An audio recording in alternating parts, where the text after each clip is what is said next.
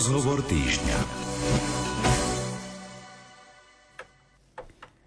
Drevené konštrukcie v našich domácnostiach alebo pri rodinných domoch sú príjemné nielen na pohľad, ale pôsobia aj na naše zdravie. Ale aby vydržali čo najdlhšie, vyžadujú si potrebnú starostlivosť. Čo robiť a ako dosiahnuť, aby nám drevo slúžilo k našej spokojnosti, poradí nám stavebný odborník inžinier Pavel Kleskeň. Vítajte. Pekný deň prejem. A odpovie aj na vaše otázky. Telefónne čísla do nášho štúdia sú 048 471 08 88 alebo 048 471 08 89. Taktiež nám svoje otázky môžete posielať SMS správou a to na čísla 0911 913 933 alebo 0908 677 665. Nerušené počúvanie vám želá Andrea Čelková. Pán inžinier, keď sa pozrieme na to drevo, tak eh, tí zdatnejší odborníci vedia, že nie je drevo ako drevo. Aké sú teda také základné členenia alebo delenia dreva? ja začnem troška srandovne, že aj o chlapoch sa hovorí, nie je drevo ako drevo, lebo ono sa to zdá, že e, keď máte proste e, nejakú verandu alebo taký prístrešok pre auto, ktorý je postavený z drevenej konštrukcie, tak Samozrejme na to hrubé veľké postavenie si zavoláte remeselnú firmu, chlapi vám to poskladajú, urobia a už potom, aby som ušetril, tak si to natrem sám. No, tí zručnejší, ktorí sú, ktorí nie sú to drevo, hej, tak si teda niečo načítajú, niečo si pozrú, e, rozumnejší sa ešte aj vo farbách, lakoch, tých špecializovaných obchodoch opýtajú, čím by to sa malo natreť, aby nám to čo najdlhšie vydržalo a aby aj tá farebnosť, tá estetika teda e, nám tiež najdl- čo najdlhšie vydržala. E, mne sa strašne páčilo, keď som bol hore vo Švedsku, v Dánsku. Oni natierajú všetky tieto drevené konštrukcie na bielo. Preto keď vidíte tie pekné fotografické zábery tých švedských alebo dánskych domov, tak tam vo Švedsku to vidíte tú kombináciu červené steny a okenice, rímsy, zárubne, dverí vchodových okien, rámy okien, všetko je to v bielom. Viete, je to pekná estetická záležitosť, ale na druhej strane je to strašne praktické. Lebo na tej bielej farbe, jak náhle sa ten lak alebo akýkoľvek náter, ktorý dáte na to drevo, olúpne, tak sa vám tam prejaví tá čierna, taká, tá, tá prasklina a okamžite máte zasignalizované, že hop, treba udržiavať.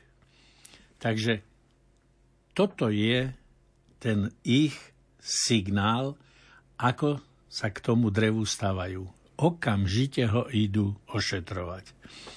My ľúbime všetci také tí hnedasté odtiene, eh, mahagón, červený smrek a natierame tieto konštrukcie touto hnedou farbou.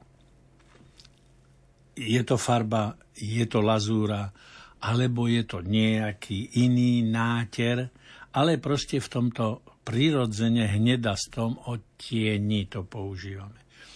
Ale to nemáte pod kontrolou, tak ako tí Dáni alebo Švédi cez tú bielu farbu. No a preto je treba veľmi, veľmi zvažovať, ako budeme postupovať s tými nátermi. Prvú vec, ktorú si musíme uvedomiť, a preto som hovoril, že tí pedantnejší, šikovnejší idú do tých špecializovaných obchodov a nechajú si poradiť, aká je správna postupnosť toho ošetrovania, aby ten náter, ktorý aplikujeme, nám čo najdlhšie vydržal. Oni majú určitú životnosť, 2, 3, 4, 5, 6, 7 rokov podľa typu, ktorý použijeme. Ale tam musí nasledovať správna postupnosť tých náterov. E, keď si uvedomíte, že to drevo má krásnu žltkastú farbu, keď príde z píly a vybrúsiajú tí remeselníci, že je vyhladené, e, je krásne žltkasté ideme stavať tú konštrukciu. Ale drevo ako také, keďže je to prírodný materiál, má svojich nepriateľov. Voda, červotoče, rôzne drevokazné huby. Takisto sú veľkými nepriateľmi aj ďateľ. Aj ďateľ.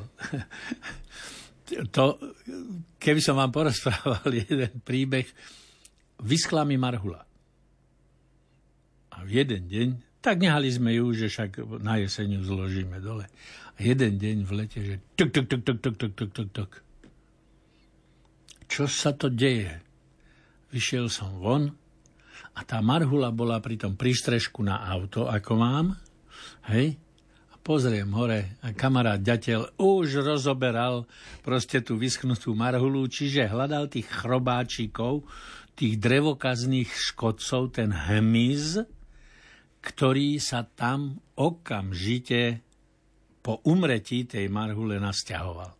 A toto isté sa môže stať aj do toho pekne spíleného, vybrúseného dreva že sa nám tam aj tieto, tento hmyz môže okamžite nasťahovať. Čiže my musíme to drevo ako prvý krok ošetriť proti týmto drevokazným chrobáčikom, plesniam, hnilobe a teraz čím? A postupuje sa tak aj pri dreve, ktoré je v interiéri aj v exteriéri? Áno, ale v exteriéri sa používajú agresívnejšie impregnačné materiály. To je to tá otázka čím, že musíme použiť impregnáciu toho dreva. V interiéri sa používajú menej agresívne impregnačné materiály a takisto sa to drevo do toho interiéru, tí nábytkári, Hej, o drevotrieske ako prvku pre tvorbu nábytku nebudeme rozprávať. Ale pri tých masívnych nábytkoch áno. Čiže tá impregnácia sa musí urobiť. A teraz, keď sa pozriete a idete po tých stavbách, tam to najlepšie zdemonstrujem to použitie toho impregnačného náteru. Vidíte, že tá niektorá časť tej drevenej konštrukcie krovu je zelená, pri, inom, pri inej stavbe je tmavohnedá alebo svetlohnedá, alebo je proste červená. To si remeselníci, ktorí stavajú ten krov, primiešajú do tej, lebo tá, tá, ten impregnačný náter podľa typu proti ohňu, proti chrobači, je ich viac typov, hej, a sú aj univerzálne, že spájajú aj tie protiohňové ochrany, hej, s protiplesňovými ochranami, tak oni sú vlastne bezfarebné. A keď by natreli to drevo tou bezfarebnou látkou, ona do, sa vpije dnu do tej konštrukcie, do tej štruktúry dreva a vlastne nevie, kde to natrel. Tak tam primiešajú farbivo, Hej? A tým pádom vidia, že toto mám všetko natreté, áno, zo všetkých štyroch strán.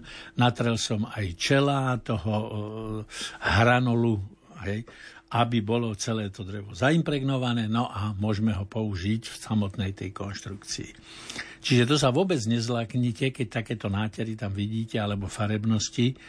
Hej. To si remeselníci, chvála pánu Bohu, že tak robia pedantne, vedia o tom, kde to je natreté a je všetko v poriadku.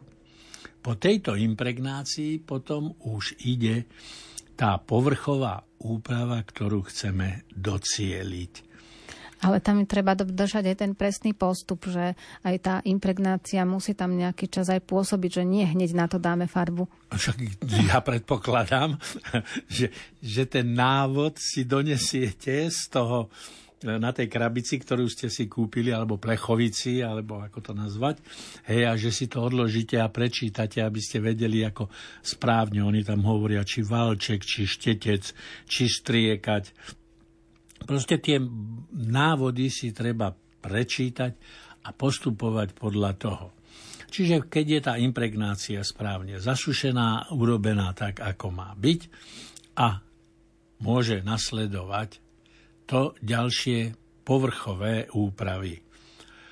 Teraz sú veľmi, veľmi oblúbené tzv. lazúry. Hej. Tie lazúry existujú v dvoch otieňoch, te, teda druhoch. Tenkovrstve a hrubovrstve. Tenkovrstve sú jemnejšie, pružnejšie, lepšie e, spolupracujú s tou konštrukciou dreva hrubovrstvé lazúry sú vlastne ako keby tie laky, ktoré poznáme z tých našich e, lakovaných dverí, ktoré sme mali v tých bytových domoch.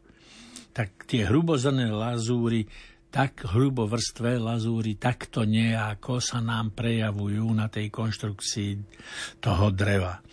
Ale vždy musíme posudzovať expozíciu toho dreva, kde ho používame. Ak robíme tento prístrešok pre auto, ako som hovoril, tak je jednoznačné, že tam musí byť silne odolná lazúra, ktorou to natreme, možno s pigmentom, bielým, červeným alebo hnedým, nami obľúbeným, hej, ale musí byť hrubšia.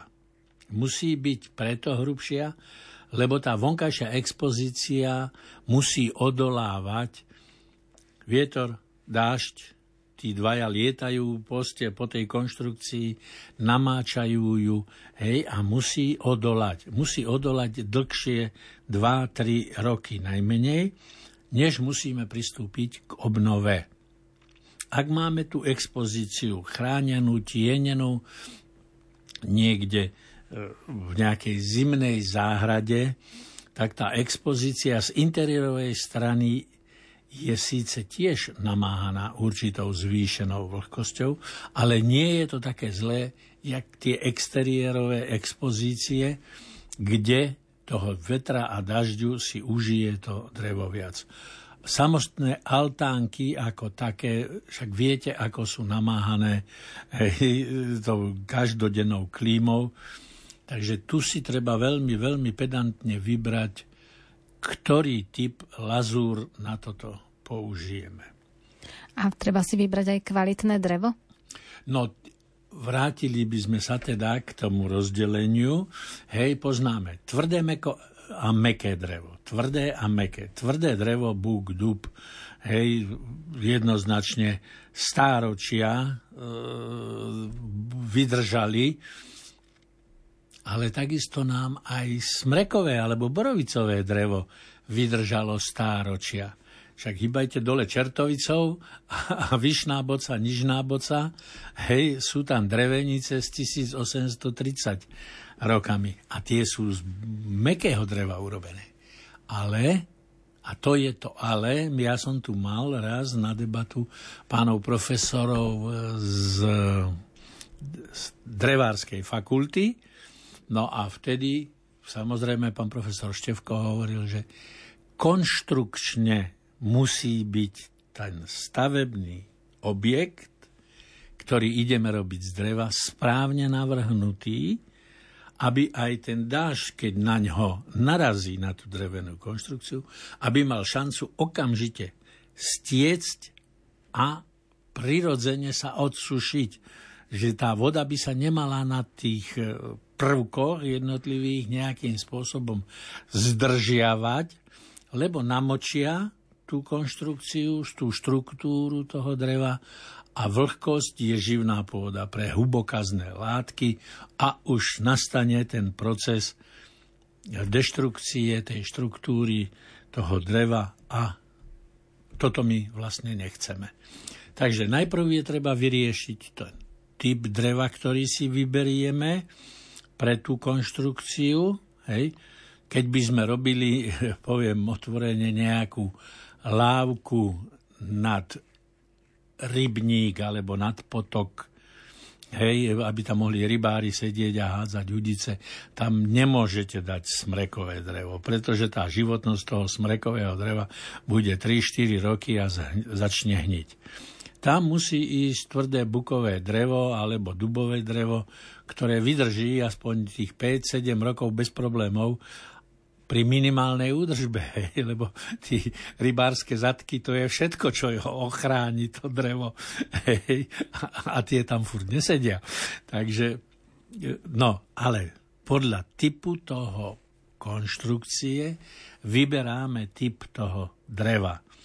Vybrali sme si typ dreva, zaimpregnovali sme ho proti tým drevokazným škodcom a chceme to teda natierať najstarší systém, ktorý je ale veľmi oblúbený v interiérovej tvorbe, hej, kde sa robia dreva, teda nábytky z masívu, je tzv.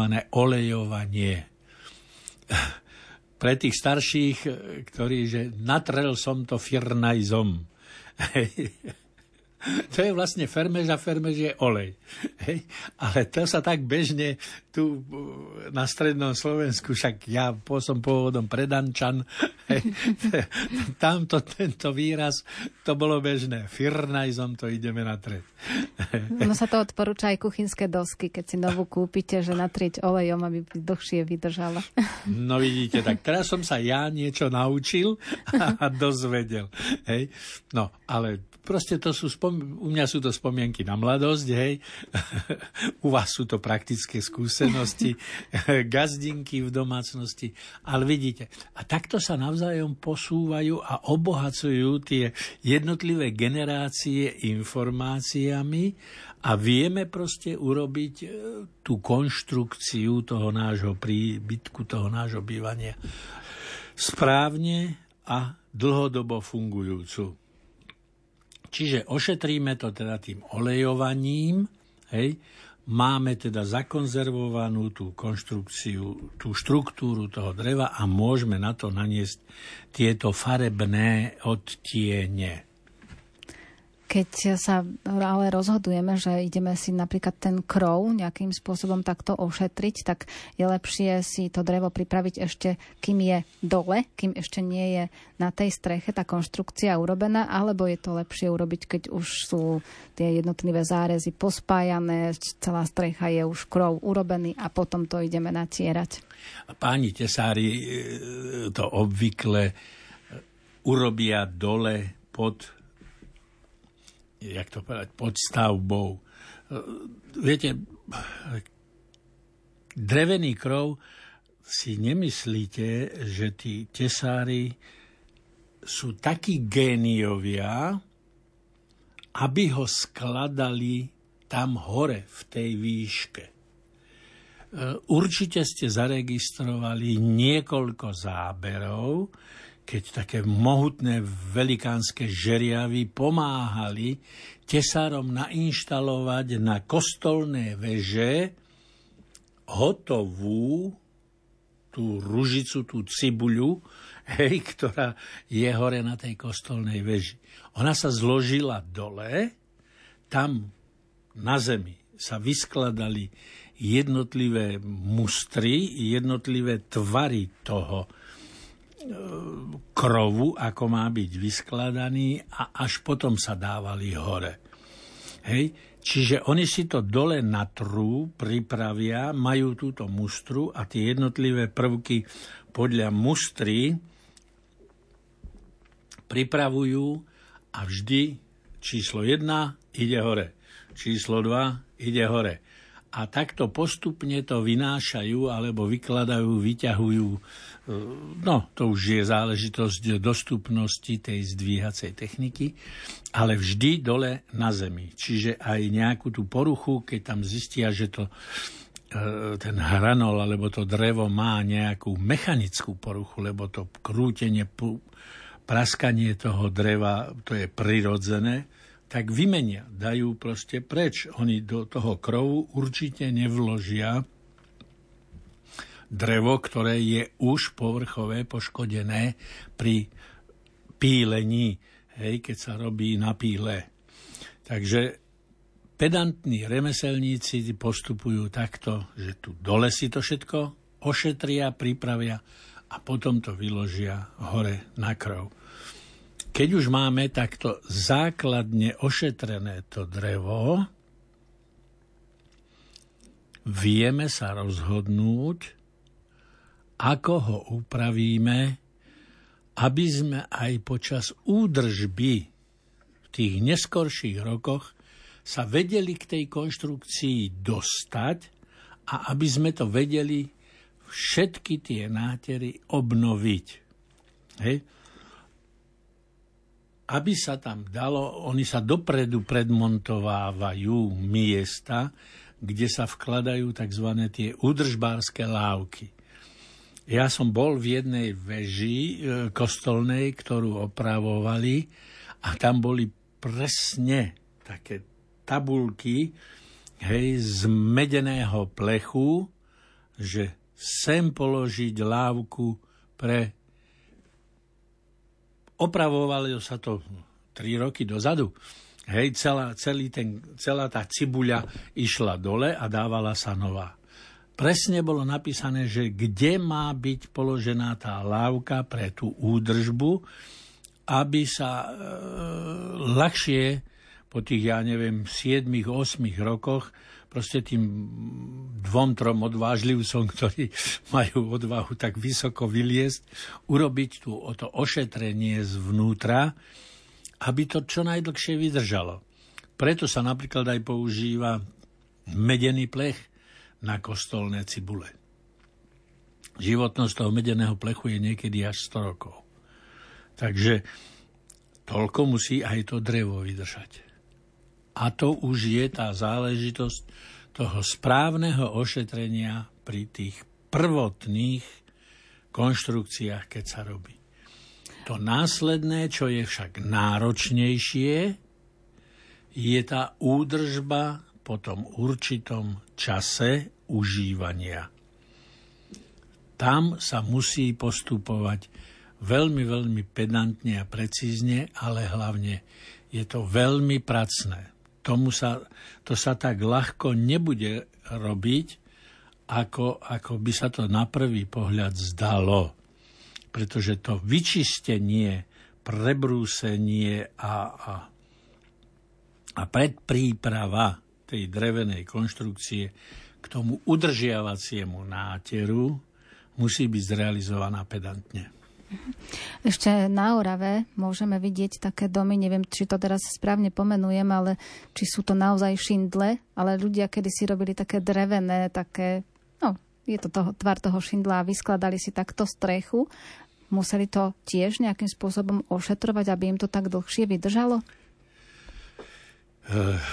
Čo som čítal, jeden materiál pamiatkárov, tak oni odporúčali, lebo aj teraz sú chlapi, ktorí dokážu vyrábať tieto šindle, či už štiepané alebo rezané. Tie štiepané, to je tá originál práca, keď sa to robilo sekerkou. Hej, tie rezané, to už je Strojová práca. Strojová práca. To, to, to už je práca toho tretieho tisícročia, kde sme v tom. Ale oni odporúčajú takisto olejovať tieto, ten firnajz na tieto šindle, že tie šindle by si zaslúžili toto, e, túto impregnáciu tým olejom, aby vydržali dlhšie. Či sa to dodržiava, neviem vám povedať. Už nevidel som a teda nebol som teraz v blízkej, jak to povedať, Blízkom minulosti. Pri nejakej takejto obnove šindlovej strechy, takže neviem povedať, e, že či to tí remeselníci dodržujú, ale pamiatkári odporúčajú to olejovanie tých šindlov, aby sa predlžila životnosť toho šindla. A ešte, ale to je skôr také, možno taká, taká umelecká činnosť, zvykne sa aj vypaľovať, že sa len spraví taká povrchová vrstva, také, také, ostane to síce také ako zhorené, ale dá sa to potom zotriť a dostane to takú zvláštnu farbu, ako to, to celé také ako patinu, áno. Je aj takýto spôsob Jasné, je, realizácie je, je, úpravy dneska... dreva? dneska nemajú problém e, pri tvorbe interiérov, sa toto často používa. Hej, nie je problém, sú také, jak by som to povedal, na zohrievanie čokolád z kuchyne, plynové horáky. Kedy si sa na to používali LED lampy, hej, kde, kde bolo to nebezpečie, že sa tam musel naliať ten benzín, natlačil sa vzduch a do toho horáka išiel proste tá zmes toho benzínu a e, vzduchu malo to taký veľmi divný, hu, hukotajúci zvuk a tým sa to drevo jemne opalovalo, potom sa dobrúsilo a vznikla tá patina toho akože starého a jak to povedať, oteplujúceho dizajnu, čiže používa sa to aj teraz, len je to zase všetko na tej pedantnosti, aby sa to urobilo tak, že že ten estetický výraz celej tej stavby takto upravovanej musí byť, e, jak to povedať, rovnorodý, aby sa docielil ten efekt toho zaujímavého pohľadu. A je množstvo názorov aj takých, že na používanie lakov na drevo. Niekto je zástancom, že áno, že vydrží, teda, že tá životnosť alebo aj ten vzhľad, aj celá tá kvalita dreva sa tým predlží a niektorí zase sú skôr takí zastancovia toho názoru, že lak už je taká povrchová vrstva, že to už potom sa aj ťažko upravuje, že to už by sa vôbec pri dreve ani nemalo používať, že je to už skôr zaradené do tej nie ekologickej, ale do tej chemickej kategórie. Uh tu by som mal s ním, s týmto zás, teoretikom, ktorý mm. toto rozpráva, veľmi prísnu a, a jak by som to povedal, až by sme sa škriepili. Mm-hmm. Ja som zástanca týchto lakov. Áno, je to ten chemický prvok, ktorý proste akože by sa nemal používať. Tie lazúry sú vodou riediteľné a tvária sa, že sú ekologické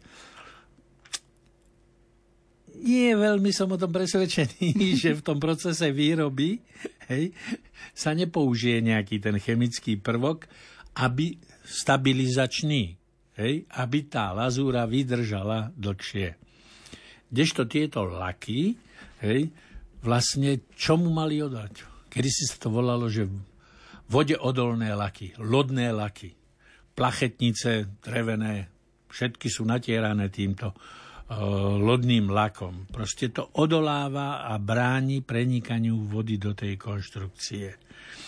To zaťaženie, eh, eh, jak to povedať, environmentálne, pri takýchto tyčových prvkoch, zoberme si altánok, ktorý máme na záhrade, no veľkosť jeho 3x3 metre. A to sú veľké altánky, keď takéto niečo robíme. No koľko to predstavuje E, jak to povedať, hmotového zaťaženia pre tú našu zemegulu 0,0000 tisícina. Hej? Čiže nie, nie je to také environmentál, taká environmentálna záťaž, jak to lietadlo, ktoré letí z Európy do Ameriky. Mm-hmm. Viete si to predstaviť? Letíte 7 hodín. Čo to tam hore povývádza? Všetko. Hej? Lebo tam zhoria tony toho leteckého kerozínu. A tuto e, vám troška, jak to povedať, jeden deň vám trvá na tretie takého altánku, troška tam cítite ten acetón, hej, to nie je tak strašné zaťaženie toho životného prostredia. Ale ochránime tú konštrukciu týmto lodným lakom 7-8 rokov bez problémov. Bez problémov. A obnoviť sa to dá jednoducho, šmirgel 120 prebrúsi sa šmirglom, po 120 sa použije, ja neviem, 180 alebo 200 Drevo je hladučké a tenučkou vrstvou toho istého laku, hej, to natrieme a znova máme 7 rokov proste vystarané, že nemusíme sa zaoberať ochranou tej konštrukcie. Takže tá envirozáťaž nie je až taká ťažká alebo silná, ako vy hovoríte. A čo sa týka toho staršieho dreva, tak e, samozrejme, že treba dbať na to, alebo ke, keď chceme aj s tým starším drevom ešte niečo urobiť alebo nejakým spôsobom ho využiť, pokiaľ samozrejme nie je poškodené, že je ešte využiteľné, tak e, treba tie vrstvy, ktoré tam boli nanesené, úplne zbrúsiť alebo dostať preč, alebo môžeme použiť aj tak to drevo, ako je a dať tam svoj vlastný nový nácer, ako teda pracovať s tým starým drevom? S tým starým drevom je treba pracovať tak, ako ste povedala. Vybrúsiť, vybrúsiť, vybrúsiť. Keď ho začnete čistiť a brúsiť, proste tým šmirglovým papierom s číslom 120, to je počet zrniečok na centimetr štvorcový, ktorý tam je, čiže tá 120 je drsná. To keby ste si po koži, tak vám vznikne, jak sa tomu hovorí, že čestný lišaj. Proste tak, jak vidíte na cyklistoch, keď spadnú, hej, tak jak sú do, dochrámaní, doráňaní, tak tak nejak by vás tá 120 na ten šmirgel papier hej, poškrabal, poničil. On sa presne takto isto správa na ten lak a všetky tie olupujúce sa prvky z toho dreva pekne zoberie dole, stiahne to Následne sa musí použiť jemnejší šmirgel, aby sa ten povrch zjednotil, uhladil, aby nová vrstva laku sa dokázala cez tie prasklinky, ktoré tam vznikli, pripojiť do štruktúry toho dreva a zjednotila sa tá výrazová plocha do rovnakého odtieňu. Hej? Čiže toto vybrúsenie a prebrúsenie je treba urobiť. Sú dostať teraz za nie veľa peňazí elektrické brúsky s takým trojuholníkovým tvarom šmirgel papieru, ktorý sa tam prikladá na suchý zips a viete proste použiť tú 80 100 120 to nahrubo vybrúsiť a potom idete tými jemnými a dobrúsite. Čiže nie je to až také pracne náročné, ako sa to javí, keď sa použije jeden z týchto modernejších mechanizmov, ktoré nám uľahčia tú prácu. Ale to na tretie, to by malo byť to handmade. Na rovinu poviem tie striekacie pištole a podobné záležitosti. Áno, to je rýchlo, bum, bum.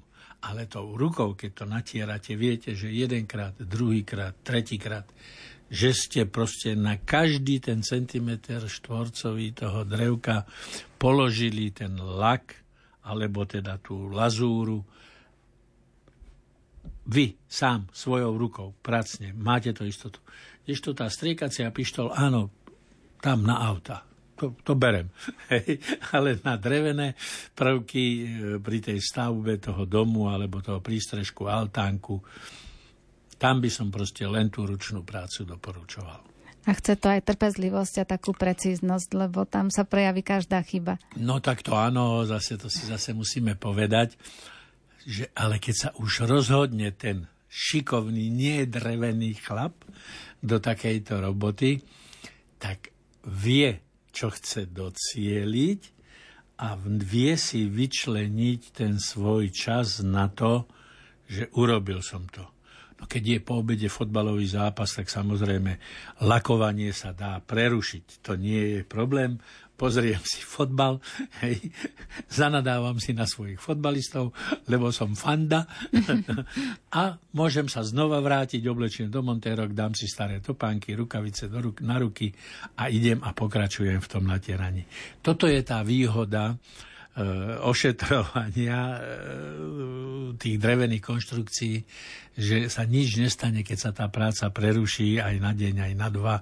Hej, viete na tom istom mieste, kde ste skončili pokračovať a nikto nezbadá, že, ste, že tá práca bola prerušená tu na tomto mieste. Hej. Takže, ale to už e, kedysi sa tomu hovorilo, že ú, taký, že rodinný dom, to, to, to, to, každý deň to musí byť, to musíš každý deň okolo domu čo si urobiť. V podstate je to pravda, ale keď ten jeden deň tam vynecháte a viete naviazať na to isté miesto a pokračovať, nikto to za tri týždne nezbadá, že tu ste prerušil prácu. Len sa vy musíte sám duševne nastaviť na to, že idem si to. Keď si na to netrúfam, samozrejme, tak to ma stojí peniaze. Ten remeselník, ktorého som si zavolal, hej, tam si musím skonštatovať sám, že no, ale nemám na to, netrúfam si. Poviem, očný chirurg určite nebude natierať prístrešok, to si zase povedzme, to, to, to by bol šialený nápad, keby sa takéto malo diať. Hej? To zase nie, ale takí tí normálni chlapi, hej, ktorí sú to troštička remeselne zruční, by nemali proste e, sa báť takýchto prác okolo e, prístrežku pre auto, altánok na tretie záhradného nábytku. Tie záhradné nábytky, keď častokrát vidíte tie cudzokrajné dreva, tie sú olejované a sú špeciálne olejové nátery na záhradný nábytok. Hej? Bez problémov. Bez problémov. Opýtať sa správny štetec si k tomu kúpiť. To je zarobené, rozmiešané, všetko. Pekne naolejujete, máte to jak nové. Možno aj ten očný chirurg, ak je to pre ňoho nejaký koniček, že si pri tom dokáže oddychnúť, tak prečo by to nezvládol aj on? To, zvládnuť by zvládol, ale zase tak, povedzme si na rovinu, tá jemná motorika v tých prstoch musí ostať byť zachovaná. Určite áno. to nemôže byť zbíjačka. Určite áno, áno, áno. A pokiaľ si chce niekto zachovať takú tú prirodzenú kvalitu alebo prirodzenú vlastnosť dreva, ktorá je, že drevo časom, keď nie je pripravované zošedne a chce mať takéto drevo alebo plot alebo tie prvky v, to, v tom svojom exteriéri pri rodinnom dome alebo možno aj v interiéri, ak sa mu to páči, tak tam je tiež potrebné aspoň tú impregnáciu použiť, alebo to drevo, keď naozaj chceme, aby tak zošedlo, netreba upravovať vôbec. To je vec vkusu. Poviem na rovinu. Na Tajové, jak vchádzate na začiatku Tajova, je dom s drevenou fasádou, ktorý má 7-8 rokov a má ho prirodzene zošednutý. Keď som videl ten dom, keď sa staval, to bola nádherná žltučká stavba, srdce proste mi búchalo, jak, nie stavbar. takže, takže jak je to krásne. Ale dnes, keď sa na ten dom pozriem, stratil sa ten taký, ja, ja, jak to povedať, taký ten náboj, ktorý z toho domu žiaril. Je prirodzene zošednutý, zostárnutý, tak, ako si to architekti a majiteľ domu predstavovali, ale pre mňa to už není ten elektrizujúci pohľad na ten dom. Hej? A myslím si, že veľa ľudí by sa stotožnilo s týmto môjim názorom, hej? keby videli ten dom v tom čase, keď ho sa to realizovalo, že sa dávalo to svieže zaimpregnované drevo, hej? Lebo tam sa nepoužili pre impregn- pri impregnácii tie farbivá pre Rozlišenie. uľahčenie si mm-hmm. identifikácie vykonanej práce. Akú rozvitú vetu som z toho urobil. Hej. Ale tam veľmi pedantne a precízne sa každý jeden kus toho dreva, ktorý robí tú fasádu, hej, natreté zo všetkých strán, odložilo sa na inú kôpku. Proste tam sa realizoval ten, ten bezfarebný impregnačný náter, no ale UV lúče, to sú najsilnejšie lúče, aké sú, a vlastne zobrali tú, hovorím, ten, ten esprit tej, tej, tej žiarivosti toho dreva. No, ale to je vec vkusu. Mm-hmm. Čiže keď to chcete, budete to tak mať. Hej. Je tu ešte jeden moment, vidíte, dostali sme sa k tomu, že to slniečko vlastne je viac menej likvidátor toho pekného dreva. On, ale ono nie je nepriateľ. Len to je prirodzené pôsobenie tých UV lúčov, ktoré nám tú štruktúru dreva troška rozkladajú. Keď som bol na drevárskej fakulte vo Zvolene, tak jedna katedra je úplne, úplne na samom vrchu tej budovy, hej, oproti železničnej stanici, tam je tá lesnická fakulta. A tam majú na tej streche stojany, na ktorých sú určité typy driev, natreté určitým typom lazúry, takej, onakej, a v podstate robia tam doktoranti, jak to povedať, sledujú vplyv slniečka na tieto nátery. Ako nám to proste ničí to drevo ve, vedecké. Že Veľmi zaujímavý pohľad bol na to, že boli tam, ja neviem, tri smrekové dosky. Na jednom bola tenkovrstva, na druhom strednovrstva a hrubovrstva lazúra. A ktoré ako odolávalo tom človeka, ktorého to troška zaujímalo, mňa to zaujímalo, to bola, by som povedal, učebnica. Že dalo sa tam priamo na tej streche vidieť tú silu toho slnka, ako poškodzuje to drevo obrazne povedané. Určite budú z toho na fakulte nejaké výstupy a kto by mal záujem, tak sa určite by aj mohol dostať k tomu, hej, ale pre odborníka sú takéto, jak ja som videl proste tie poznatky, eh, jak by som to povedal, no proste učebnica to, to, ten vnem cez oči a to, že to ste videl na vlast, to je vlastne to, čo nás posúva ďalej v tom našom poznaní. A ešte v krátkosti sa dotknime tých dreveníc, tých, čo stávali ešte naši predkovia, tých storočných dreveníc, že ako o nich ošetrili, že dokázali vydržať tak dlho a tá farebnosť na niektorých je veľmi pekná ešte aj v súčasnosti. Prvú vec, ktorú oni, tí naši predkovia robili, si musíme uvedomiť, že oni zoťali ten strom v určitom časovom období. Dnes sa hovorí, že najlepšie drevá, z ktorých by sa mohli robiť drevenice, by mali byť zoťaté v druhej polovici novembra do konca januára. Lebo vtedy ten strom spí. Proste tá miazga v ňom neprúdi tak intenzívne, ako na jar, keď vidíte, že začínajú vyrážať tie malinké zelené voňavé končeky ihličia na konci.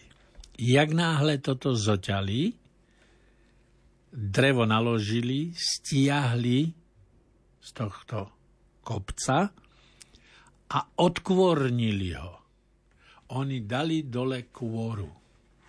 Čiže tým pádom drevokazný hmyz, ktorý chodí a vyžiera tú najtenšiu životadárnu cestičku, kade prúdi tá voda, medzi kvorou a prvou vrstvou dreva, ono to má nejaký odborný výraz na l- l- likôr, alebo tak nejak sa to volá. Mm-hmm. Hej, to tam vyžierajú tie e, drevokazné ten hmyz, ktorý tam je a začne likvidácia tej štruktúry dreva. Preto sa to dávalo dole z tej kôry, aby sa zabránilo tomuto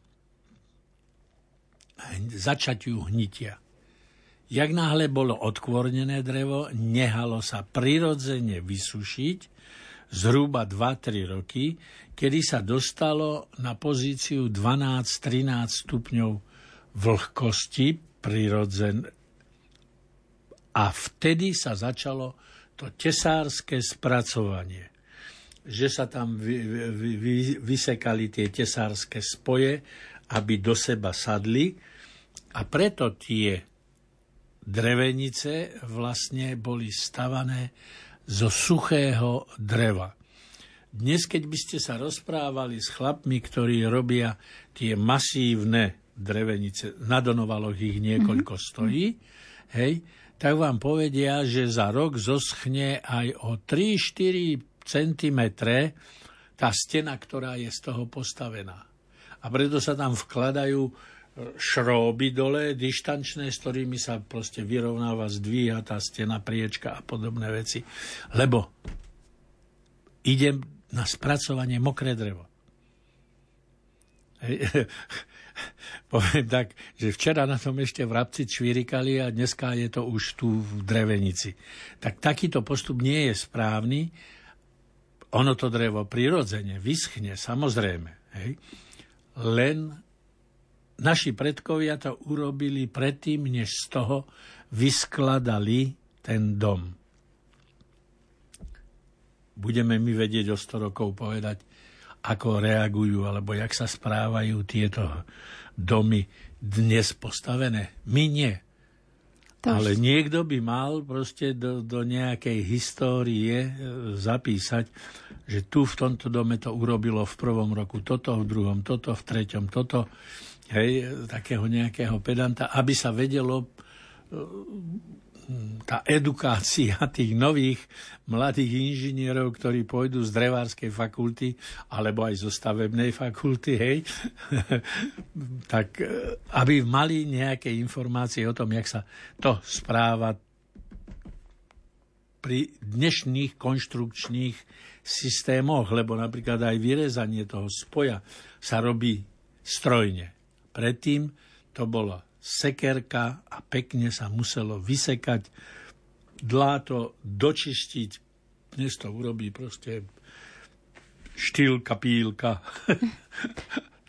je to správne? Je. No, je taká doba. Toto žijeme.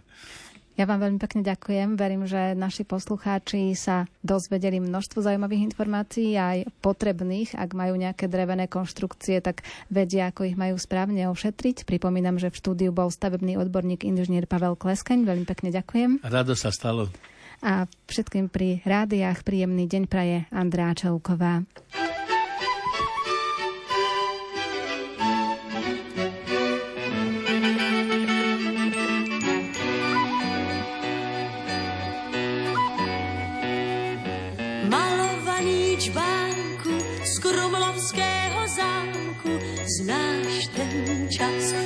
Dobře znáš ten čas,